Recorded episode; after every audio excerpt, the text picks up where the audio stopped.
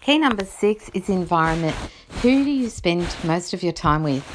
Ideas come to clarity when you start to unpack them in the right environment. If you hang out with a lot of people with the same problems that you have, there's a good chance you won't progress as fast as you could.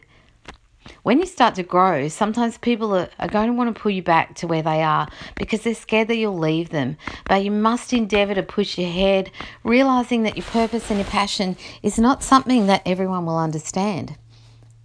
You'll know if you aren't around the right people to draw you to the next level because you'll notice that one, you're often the one who's be, being the influencer, persuading and encouraging others, or two, you're not being heard or encouraged.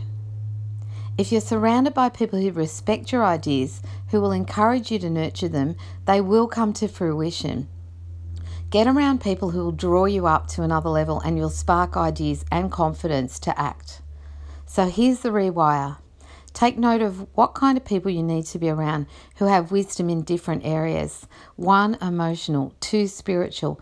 Three, health. Four, finance. Five, business. Six, family and life.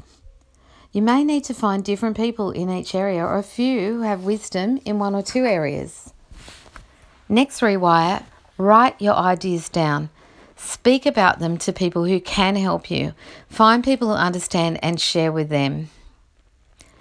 And three, identify a goal and describe what kind of relationships you need to help take that goal forward.